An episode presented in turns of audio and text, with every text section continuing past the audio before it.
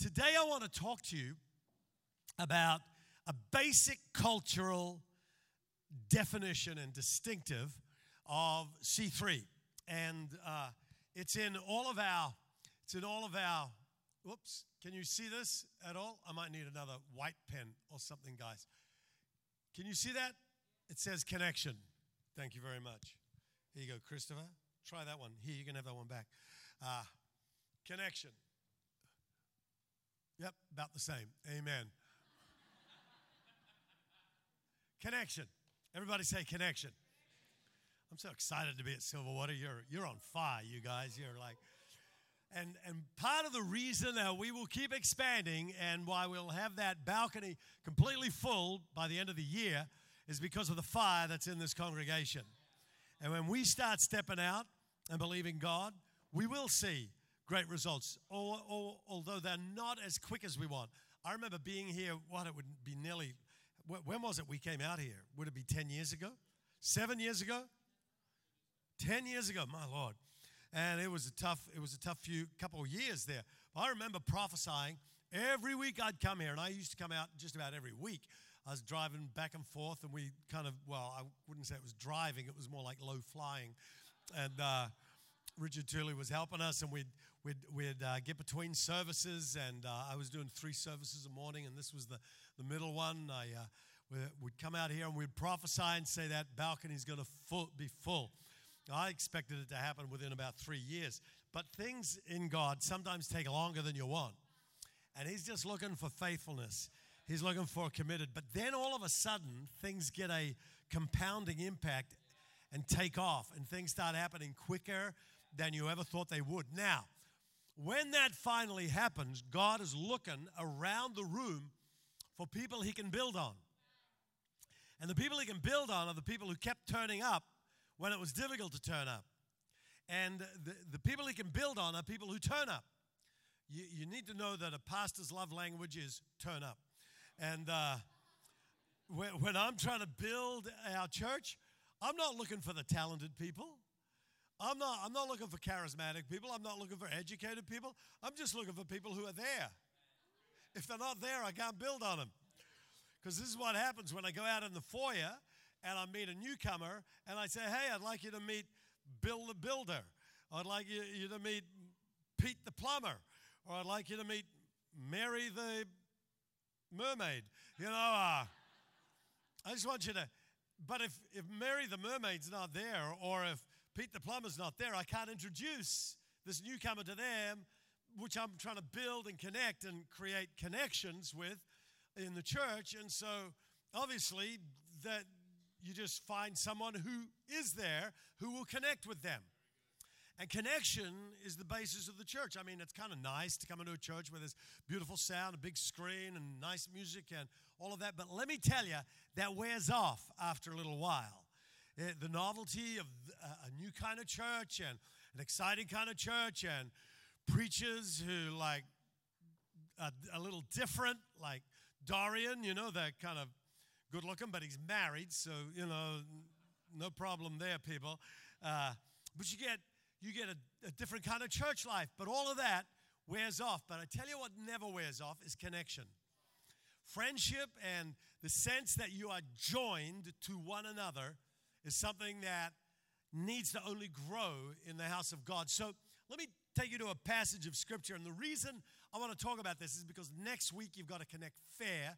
Here, we were going to do it this week, but we wanted to talk about C3 College uh, through this and celebrate the birthing of this. Now, listen, you've got to go to C3 College. Why? Because it's my idea to have it out here. And you're going to make me look like a complete idiot if you don't go. We've got two people at that college. They'll be back in the planning meeting say, Pastor Phil, what were you thinking? I remember when I was trying to push for online college and people going, oh, I'm not sure, I'm not sure about that. But we've had like nearly 10,000 graduates through online college. And when I see all of the all of the graduates who've come through it, I see so many of our C3 churches that are that are that are involved in it. It's almost all of them. And it was a shock to me that so many of our churches would pick it up as their college and start to use it. But I believe that we are going to see an equipping of people at a new level for the center of Sydney. And Penrith has got two new leaders out there. We're going to see Penrith expand, and all the people of Penrith can come here.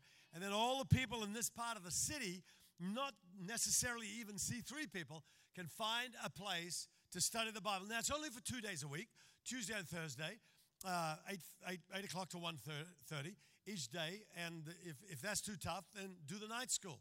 And at least be involved in it because the second part of when God expands things quickly, I mean, a long time, and you think nothing's happening, nothing's happening much. It's just slow growth, slow growth. And then boom, suddenly you got big growth uh, happening uh, in, in San Diego C3 Church, which I was just in a few days ago. They, for years, were getting, hovering around 300, 400 people. I'd be there preaching in their hall, and then it would grow to about 600, then it got to 700, and then it was around about uh, 1,000, 1,500. And I remember Pastor Jurgen there saying, Oh, I don't know if I'm ever going to break 3,000. Well, suddenly, boom, everything took off. Everything took off. They're at nearly 7,500 now. With four campuses, buying a new building, buying a ranch that's 1,600 acres, uh, no, 400 acres uh, that can take 1,600 people at once for their men's conferences. They are expanding at a rapid rate. Now there's huge momentum there. Now, all of a sudden, I see all these new leaders that I never even knew were there before. This couple who do in the East Campus, I've never met them before. And uh, such a wonderful couple, but they've just been there, faithful every week, every week, every week. Now, there are some more talented people who've come and gone, but that's not what you're looking for. You're looking for the committed and the trained. And so when suddenly we get, boom, expansion in a place, in a house, God is looking around and He wants to build on not just the committed, that's basic, but also those who are trained, those who have a capacity and an anointing to stand in a band and to worship, and the anointing's on them. The worst thing on earth is when you're listening to a singer who's a good singer, but there's no anointing on them. And the worst thing is to listen to a drummer who's not consecrated to God, who's trying to play ACDC up the back or, or just bringing uh, something that's not from God. You, you, you notice it. You can't, you can't entrust leading meetings and leading connect groups to people who haven't actually consecrated their lives and gotten some training about raising up a church that is connected. And to be connected, you need to know how to connect people. You'll never connect people together if you don't know personally how to connect. Jesus says in John 13, verse 34, a new commandment I give to you, that you love one another as I've loved you, and that you also love one another. Okay, so in a survey, and there's lots, lots of surveys about what people are wanting in life, at the top of the charts is not success, youth, good looks, or any of those things. The clear winner every time is relationships. One quarter of the population of Sydney live alone. They're in a house all on their own. They go home, there's no one there except them and their cat or their dog or maybe nothing, maybe just a goldfish. And that is loneliness. We live in a world that, even though we are technologically more connected, the level of loneliness has increased. And Wikipedia, you know, when I did a little study on that, it was uh, interesting to see that Wikipedia, at, at the very top of loneliness, says loneliness increases heart disease. Loneliness, and it started to list off all of these medical issues that people start having simply because they're not in community. We don't just need God, we need one another.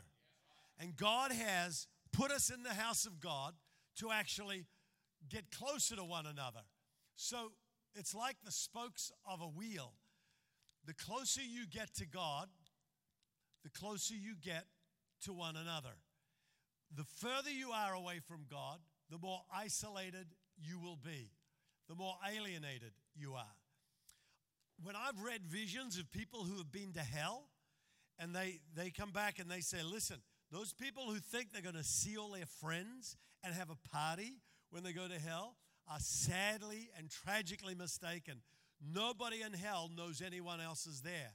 They are completely self absorbed with their own grief, anguish, and pain. There are people screaming and crying, but nobody is interested in trying to help anybody else. They are in complete isolation. And, they, and this person said, The hell of hell is isolation, is that you are so alone inside your own world. And so many people, they don't need to go to hell to have hell happen to them. They're in that hell right now. They wonder if anybody knows them, if anybody cares, if there's anybody else in the world who's even interested in their life. A lot of people don't even pay their electricity bill just so they get a letter from someone. The fact is, the church has the most unique and distinctive level of connection. It's called fellowship that you can find. And there is an ache in the heart of everybody to have that kind of connection with other human beings. But it can only come in a thing called fellowship, which is spiritual. There are, very, there are various kinds of love in the world there's family love, there's friendship love, there's erotic love, and a lot of people are trying to fill up that ache for connection with those kind of loves. With family love, and that's a deep kind of love. It's an awesome kind of love. Friendship love is beautiful. When you've got a friend and you feel like you're together for life. Erotic love, which is where a lot of people go for in sex, trying to find a way to actually fulfill that sense of connection and that need for one another. But it is only fulfilled when your spirit is born again and you're able to actually connect, not just, this is just a quick sort of a person, okay? And uh, uh, there's two people, and uh, reaching out for one another, and uh, you know, like like that. Now, head heads connect with heads. If I talk just information to you, you get information in your head. You go to a college, you like a like a like a, a university or a school, head to head. You don't really feel like you're having a relationship with the teacher. If you do, it's kind of dodgy. Uh, you know, but but then heart to heart, that's that's a deeper kind of connection. When you feel like, yeah, they feel me, uh, they understand me, I'm I'm connecting. But the deepest connection you'll have is in your spirit. Deep down inside of you, you have a spirit, and when you feel like you're on the same page spiritually with another person, you're walking to the beat of the same drum, you can enter into a thing called the love of God, agape. And that's where you will end up making sacrifices for one another, where you assist one another and you help another person. The deepest level of emptiness that anybody can feel in this life is to have a meaningless life, that life doesn't have any meaning. Meaningfulness is discovered when I help somebody else. Not when I become famous or successful or make a lot of money or accumulate a lot of stuff for me. That's not meaningfulness. In fact, the more stuff you accumulate, the, le- the more empty you will feel. The less meaningfulness you will feel. You think, my God, this is so empty. But when you have touched somebody else's life, I read yesterday about somebody who just paid for another person's little bag of groceries on the way out of the grocery store.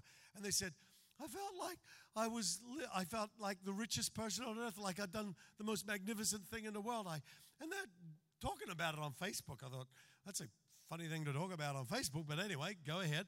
And uh, uh, how, how happy they were that they had reached out beyond themselves. It's a great day when you walk up behind when you uh, walk up behind somebody and they've got all their groceries there and you just pay for it. You should try it sometime.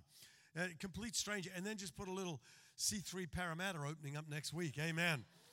just, just, just, just put a little uh, C3 C3 Silverwaters on the go. You know, like we'd love to love to connect. Just just do something like that. Uh, bless somebody during the week. I used to pay for people's tolls all the time when we go through the bridge, you know, the tunnel and whatever. It shows you how old I am. When when you used to throw coins in the bucket, I'd throw a ton of them in and just say, "Hey, pray for all the guys coming up after me." And you see these people thinking, "Who is that up there?" And it would change their whole day. Like from there on in, they're thinking, "Somebody." paid for me. Somebody did something. I had a woman once who was fumbling in her, trying to get money out of her purse because she had a baby in one hand and a pram in the other. And, and So I just said, hell, let me do it. It was like 20 bucks, 15, 18, 20 bucks or something. It was nothing. And she starts crying. She says, nobody's ever done that for me in my whole life. And, and uh, I didn't actually witness her. I just thought I'd, I'd do it. I had a friend with me. But it changed my friend's life. He, he saw that. He said, you didn't even try and make her a Christian. I said, No, not really. I just want to love people. You know, just want to bless them. And uh, not everybody's evangelistic material. And, and you might think it's good for them, but it's just as good for you to learn how to live out beyond yourself. We can't connect with people if we're trying to take from them. You connect with people by loving them. And loving them means I'm going to love you and bless you and not just living this life for me. When your whole life is, is for others, it's, it's so much better. And, and when, when we do things together, we are so much better. You know those geese, they fly in formation? And they're helping each other because they just, they'll go 50% further because they're flying in the, in the what do they call it? The backdraft, the, the, the wind, uh, slipstream of the one in front of them. And then they keep changing the front guy because he's tired of carrying all the rest. You know how there's, there's one that's always longer than the other? You, you notice that? You know why that is?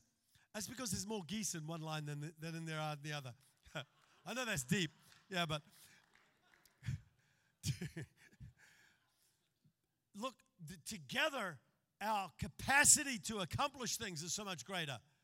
Belgian horses, they're huge horses, and they have they have these these contests where they pull a dead weight, lead weight, uh, and they see who can do the, the highest. Well, one of them pulled 8,000 pounds. This is American uh, story, you know. So, so that in the Midwest, they have these 8,000 pounds he's pulling, one. Two of them, you'd think, well, they'll, they'll pull 16,000 pounds. No, they pull 24,000 pounds. Because the energy of doing something together actually releases a greater power through us. But then two of these Belgian horses that knew each other, they you'd think, okay, well, they're going to pull a little more than 24. They pulled 32,000 pounds together of dead weight. Two that knew each other since birth, they pulled 52,000. They just knew each other. So, so connection actually improves your capacity to achieve so much more because you're doing it with another person. That's why a great marriage is so powerful. That's why great connect groups are so powerful. That's why when you and I say, I'm going to get trained up in C3 College to develop a connect group, why we can do so much better. I would love to think that in our connect groups, we've got more people meeting during the week than actually even meet on a Sunday. Because in those connect groups, we can accomplish together what, so much more than we ever would than if we we're trying to do it on our own. When you get together in a connect group, you're going to find that the love of God, caring for each other, makes it all work together. You know, when God created the world, every time He created something, He said, That's good, right?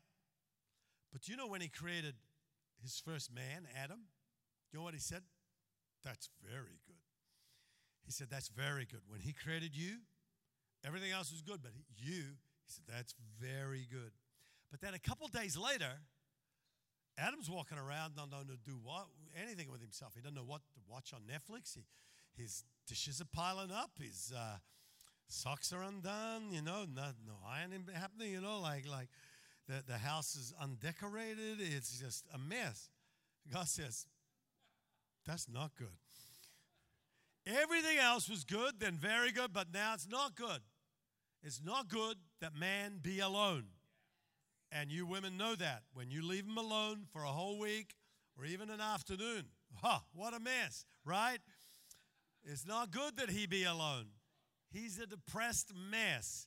He's got nobody to show off to. He's got nobody to, to, to, to like lay down his life for.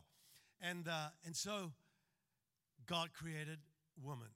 And then it's been a mess ever since. No, he created a woman. And we're all trying to deal with that, right? Marriage can be really good or really bad.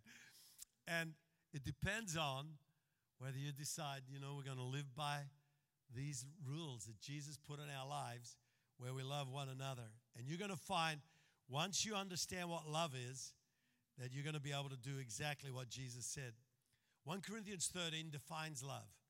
If I could speak all the languages of earth and of angels but didn't love others, I would only be a noisy gong or a clanging cymbal. So he goes down to verse verse 4, and the musicians can come if you're ready. Uh, love is patient and kind. Beautiful. Patience, I know it's like swearing for some people. They just don't want to even know about patience. And kind. It's not cruel, it's kind, gentle, lightness of touch. The word gentle in Scripture is when you do not hold people to a rigid religious exacting rule, but you give them room to make mistakes and to breathe. Uh, love is not jealous or boastful or proud or rude. It does not demand its own way. It is not irritable. Just thought I'd let that settle there for the guys. It is not irritable. It keeps no record of being wronged. How about that when you're offended and, and you just don't even let it touch you? You say, no, I'm not going to let that bug me. Let me tell you this taking a scripture is way better than taking a session in therapy or taking a pill. Reach out for scripture, it'll change your life. Not just what it says, but the power of it to do what it says is in the scripture. And it will change your thinking every week. Love never gives up, never loses faith, is always hopeful, and endures for, through every circumstance. Love never gives up. And that's what Connect groups are so wonderful for. That's what the church is so wonderful for. If we can be a place that never gives up on anybody. And there are some people who really frustrate the heck out of you. I know. But be bigger than that. There's some people who have offended you. Let's get bigger than that. Not hold grudges, trying to get back at them. Let's not be rude. Let's not be envious. I heard about a guy who was, you know, in, in the world of envy. Three guys were in a boat. This bottle comes along, and in it is a genie. They rub it, and, and they're lost out in the ocean. And the genie says, One wish each. The first one says, Oh, I wish I was back with my family, back home, you know. And uh, boom, he's gone. The other guy, said, Oh, I wish I was back in my city. He didn't have a family, but he says, oh, I miss my city. Boom, he's gone. The other guy, he says, Wow, I'm so lonely. I wish the other two were back here.